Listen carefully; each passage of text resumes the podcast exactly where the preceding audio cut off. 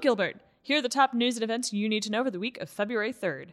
The twenty twenty census is almost here. Every household in Gilbert will receive an invitation to participate in the census by April first. And this year, for the first time ever, residents can respond online. Your participation in the twenty twenty census will help shape Gilbert's future for years to come. Learn more at gilbert a z dot gov slash twenty twenty census. Attention science lovers! Volunteers are needed for Gilbert's tenth Annual Water Festival, coming up March fourth and fifth. This two-day educational field day instills a deeper understanding of Arizona's water resources through hands-on activities for Gilbert fourth graders. No experience is needed. Head to gilbert a z dot gov to learn more. Join Gilbert Parks and Recreation for its annual Father-Daughter Dance on Friday, February twenty-first, or Saturday, February twenty-second at the Gilbert Community Center. Tickets are twenty-five dollars per couple. There will be food, pictures, crafts, dancing, and games.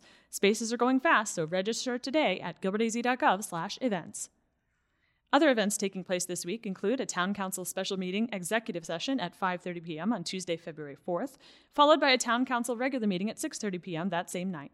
There is also a Citizens Transportation Task Force at one p.m. on Wednesday, February fifth, and a Planning Commission meeting at five p.m. that same night. Also, the Gilbert Water Tower will be lit red from Friday, February seventh through Sunday, February ninth in recognition of National Wear Red Day to raise awareness about heart disease. Thanks for listening. Get more of the latest news and events on Twitter or Instagram at Gilbert Your Town or on Facebook at Gilbert Town Hall. Have a great week, Gilbert!